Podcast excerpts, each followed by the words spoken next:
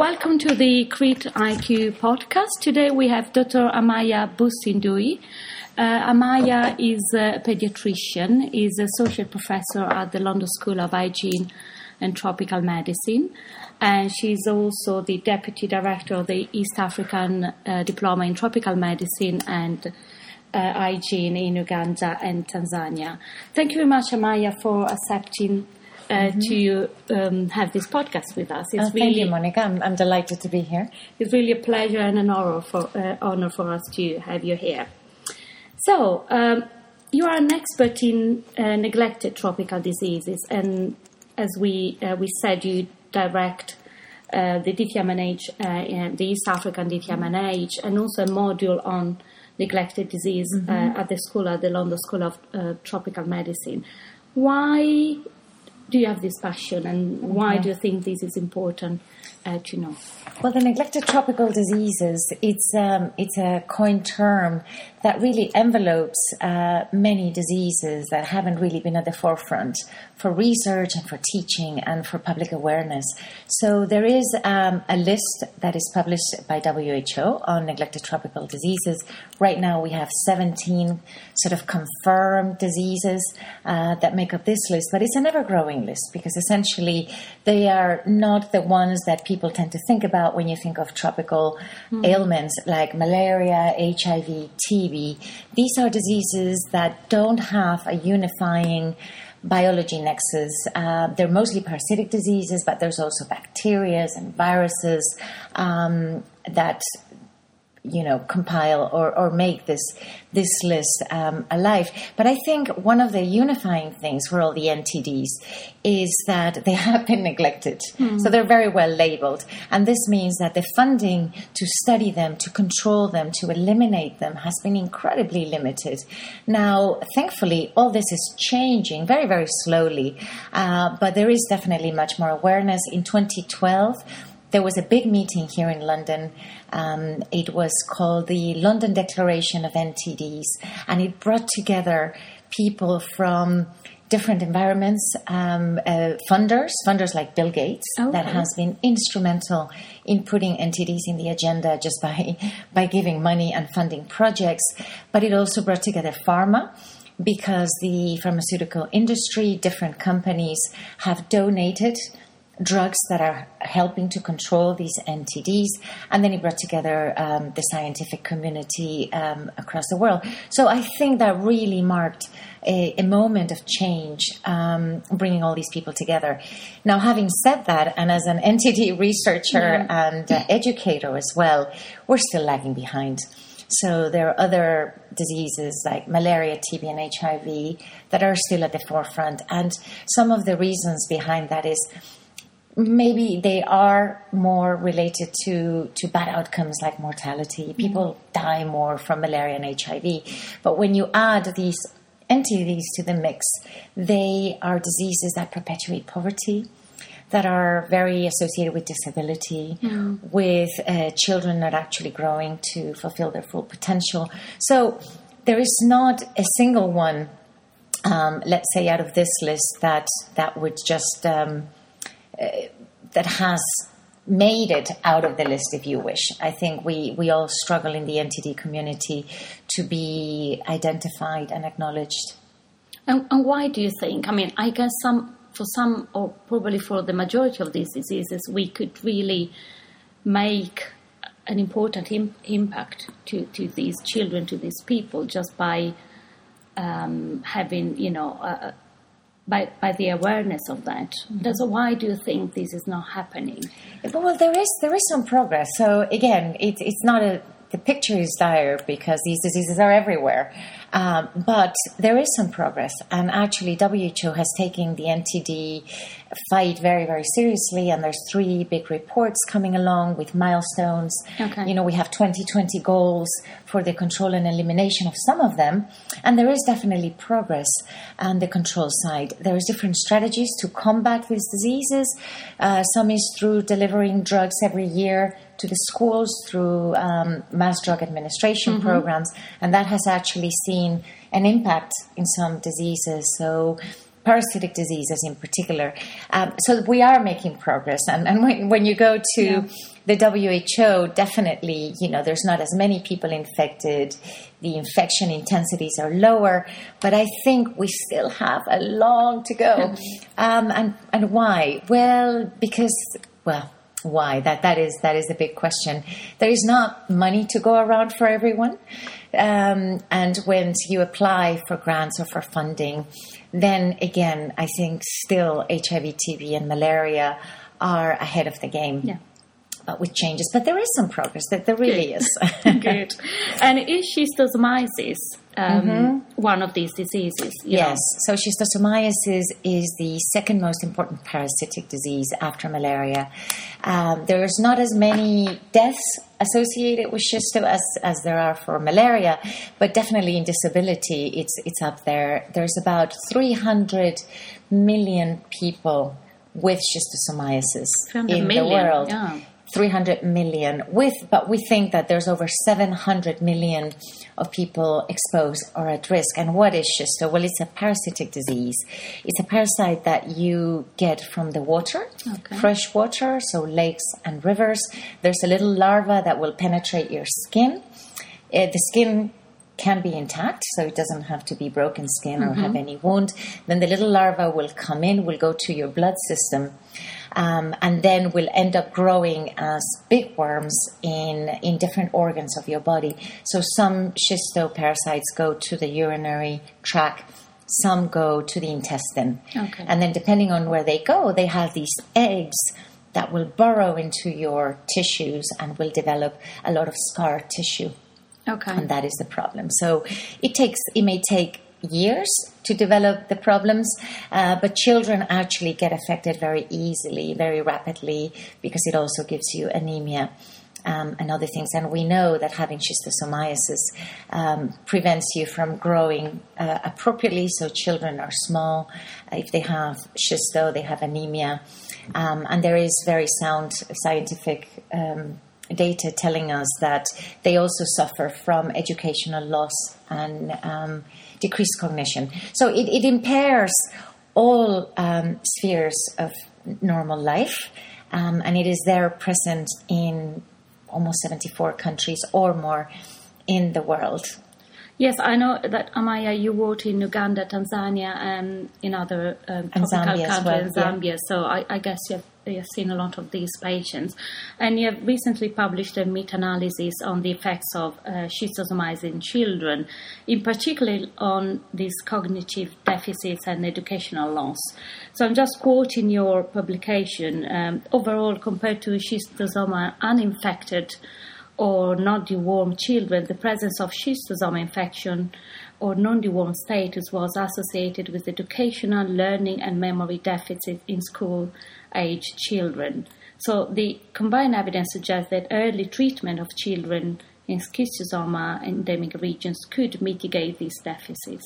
That's- Definitely. that's, you know such a It's, it's powerful. A- it's powerful it's because powerful. yes, um, many times when you're working in these in these villages, and, and mostly I've worked in African villages, you don't you don't have the perception that that children are not doing well.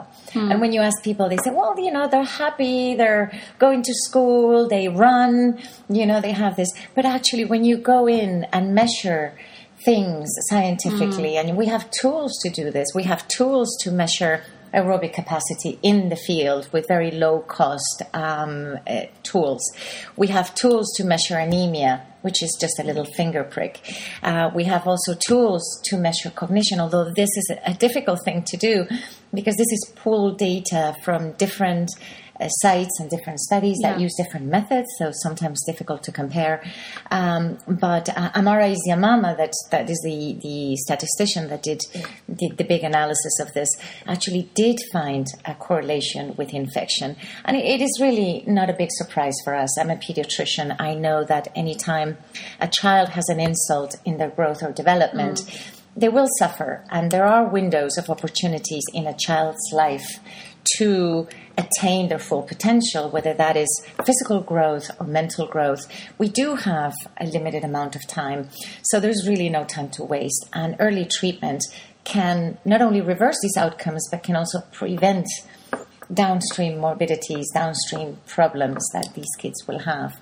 Um, currently, the way that schistosomiasis is controlled is through mass drug administration programs, which means that um, ministries of health deliver the only drug that we have to treat it, praziquantel, Okay. to the schools uh, once a year, depending on the on how much parasite there is, on the prevalence, and will deliver praziquantel uh, to the children once a year or every two years. And that once a year is supposed to sort of control the infection.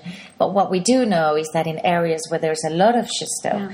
there's um just too much going on, um, high intensities as well, like Lake Albert, where I work in, Okay, in yeah. Uganda, or Lake Victoria, the big lakes.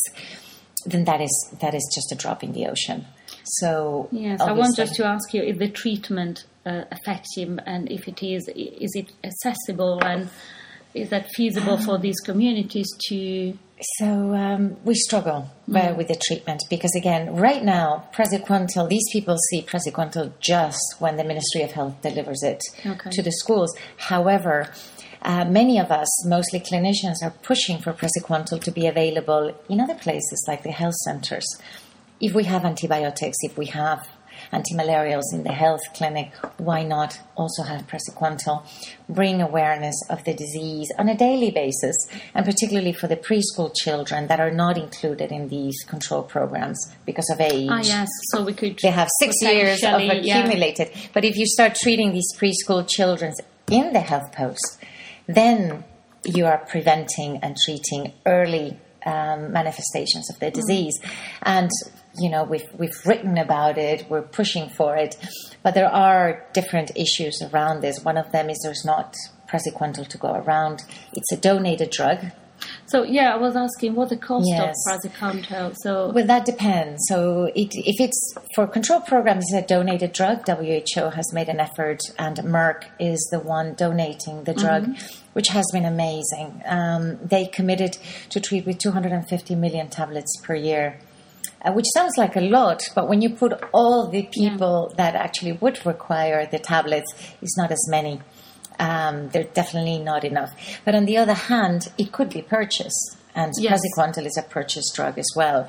Um, as depending, the cost really will depend on the manufacturer, the country. Mm.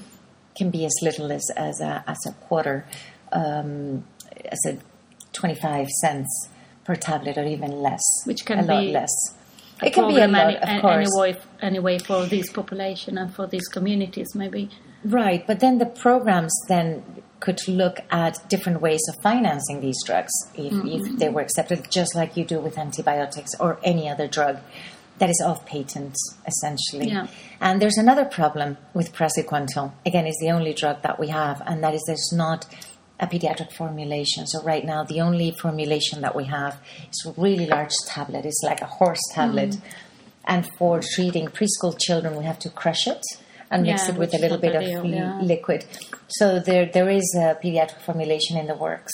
Yeah, Um, but I remember this was a problem with other uh, drugs in the past for HIV drugs. Yes, and HIV drugs, this TB drugs, yeah. Mm-hmm. overcome that. So, pro- I don't know. I'm just Funding. trying to be yeah optimistic and say, you know, it's that's why Yeah. it's so important that people like you are doing this research and you know Yes. advocacy on these neglected diseases because for sure those communities they don't have the Yes. the yeah. opportunity to, to, to fight for, for their rights. That's yeah. So let's be optimistic, and, and you've done some a lot of research in that as well. in, in, in drug yeah, efficacy and, and the dose because of course there's yeah. many there's many questions there's a formulation there's the right dosing there's the right dosing interval uh, again it's it's a it's a world that hasn't had enough funding to do the Yeah. studies that you normally think should be done Yeah, like exactly. HIV antiretrovirals there is an extensive literature on PKPD studies at all ages and malaria drugs the same thing and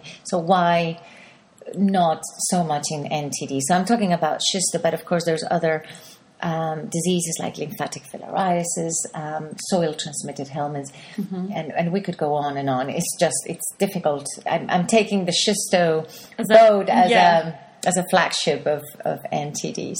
That, That's very interesting, absolutely. Um, the other thing I would like to um, to ask is that I, I work in a in a medium DGH in UK, and and do you think that knowing about uh, these neglected disease is important even to clinicians like I am, you know, who maybe are not planning to go abroad, or what the is it is it because it's important to know about injustice? It because why do you think it's so important for every clinician to know about that? Oh, for many reasons. So, first of all, because I think um, as clinicians, we, we owe our patients, no matter where they come from, certain knowledge on, Yeah. on background diseases. And, and particularly in London, um, it is incredibly relevant because I also work in, um, in a hospital here Yes. in London, in South London. And what we see is an amazing increase in influx of immigrants Yeah. that some of them are living here, they're permanent residents, some are just newly arrived, some of them uh, come and go to their places Yeah. where their family lives. So obviously, because they're not as careful in their prophylaxis and their travel plans and, and things, they come back with all sorts of tropical diseases. So definitely from that point of view, it's, it's important to know about these things. There's a, a, a, a big um, um, laboratory result to chase when there's one of these return travelers coming in, which is eosinophilia. And you know, the workup Oh, for okay. Eosinophilia can definitely trigger the workup of some of these NTDs. Um, some to mention uh, strongyloides, which definitely is not one that is always at the head of everyone. Oh yes, of course. yeah. Filariasis, particularly with HIV, schistosomiasis. yeah, in Yes. HIV patients. Yeah. So I always tell when, when we teach about NTDs is you have to look at the map. And when you have a patient in front of you with, you know, a constellation of symptoms and signs that, you know, is a little bit out of your depth, just bring the maps out. These entities are mapped the same way as malaria is. There's definitely resources online. Um, the infectious diseases service that we run at St. George's and many other hospitals can advise on, on these diseases as well. But the more you know, the, the better it is for your patients. Yes, it should be like that. Absolutely. Um, And there's also travel medicine, which Yeah. I should probably mention, but more and more people are traveling to yes, exotic I places. was just asking. it, Yeah. and the more adventurous you are, probably the less likely you are to go to a travel clinic before the travels or after the travels. Yeah. And then we do see some some of that, some return travelers with, With uh, some of with the- NTDs. Yeah, mm-hmm. So- schistosomiasis is definitely one of them. So we definitely need to have a high level of suspicions because, as usual, Yes, uh, you know, in medicine, if you don't think about that, you don't, you don't, you don't see what you don't know. Exactly. So you have to have a high index yeah. of suspicion. Yeah. Another thing I would um, like you to mention is the role of um, point of care ultrasound. Uh, we know that is is used here in the UK and, and and it's very important for clinicians, particularly at the front door, like you know um, emergency medicine and, and critical care. Uh, but there is the POCUS has got a really important role in developing countries as well. Is it is it the case? Yes, it's it's a very exciting field and it's gaining recognition. Um, and the same approach that you would have in A and E or in critical care of answering a clinical question. Yeah. Again, when you teach clinicians on point of care ultrasound, and there are a few phenomenal radiologists in the UK and, and in Italy as well and, and elsewhere, thinking that you can actually give this tool to a clinician, not to become a radiologist, that's Yeah. never the goal, but to answer questions. So when you translate that, when you when you get it from the radiology field and, and put it into tropical medicine setting, what you find is that if I'm in a schistosomiasis endemic area and you know what parasites you're dealing with, when you use the ultrasound, you already have a specific question. So, for example, to give you an example of my work in Uganda, Lake Albert, Uganda, northern Uganda, we know that there is intestinal form of schistosomiasis. So when we go with the ultrasound, the question is, is the liver fibrotic or not? Mm-hmm. Specific question, boom, and that's what we look for. If we're working in Malawi, around Lake Malawi, the question would be, is the urinary tract fibrous? Boom, and you answer that question. There is a, an important group in Italy working on echinococcosis, which Ah, is yes, another because NTD we do have echinococcosis you in have a Italy. lot of echinococcosis. yeah. So the clinical question is, boom, am I going to find cysts or not? Mm. And then you look. But it's a targeted question. Is is using the ultrasound as a tool to help you with, with this. Filariasis It's another parasitic disease, and there's hydroceles related to it from lymphatic Okay, yeah. um, migration of the parasite. So it is a phenomenal tool, and I always tell the students if you're going to have one skill, please illustrate, educate yourself in point of care ultrasound. This is extremely interesting. This is really. So, Amaya, uh, thank you very much. Uh, You're very I hope this is just going to be the first meeting, and we, we're going to have more than that. More in NTD. So we're starting a new module at the LSHTM and next year it will be online as well. So we can have people from um, that cannot make it to London. This year it will be the first year face to face, and um, and then we'll have it online. So hopefully we can get some of you. Absolutely, Enrolled. absolutely. Thank you very much. Lovely. Thank you. Amaya. Thanks for Thank having you. me, Monica. Thank you.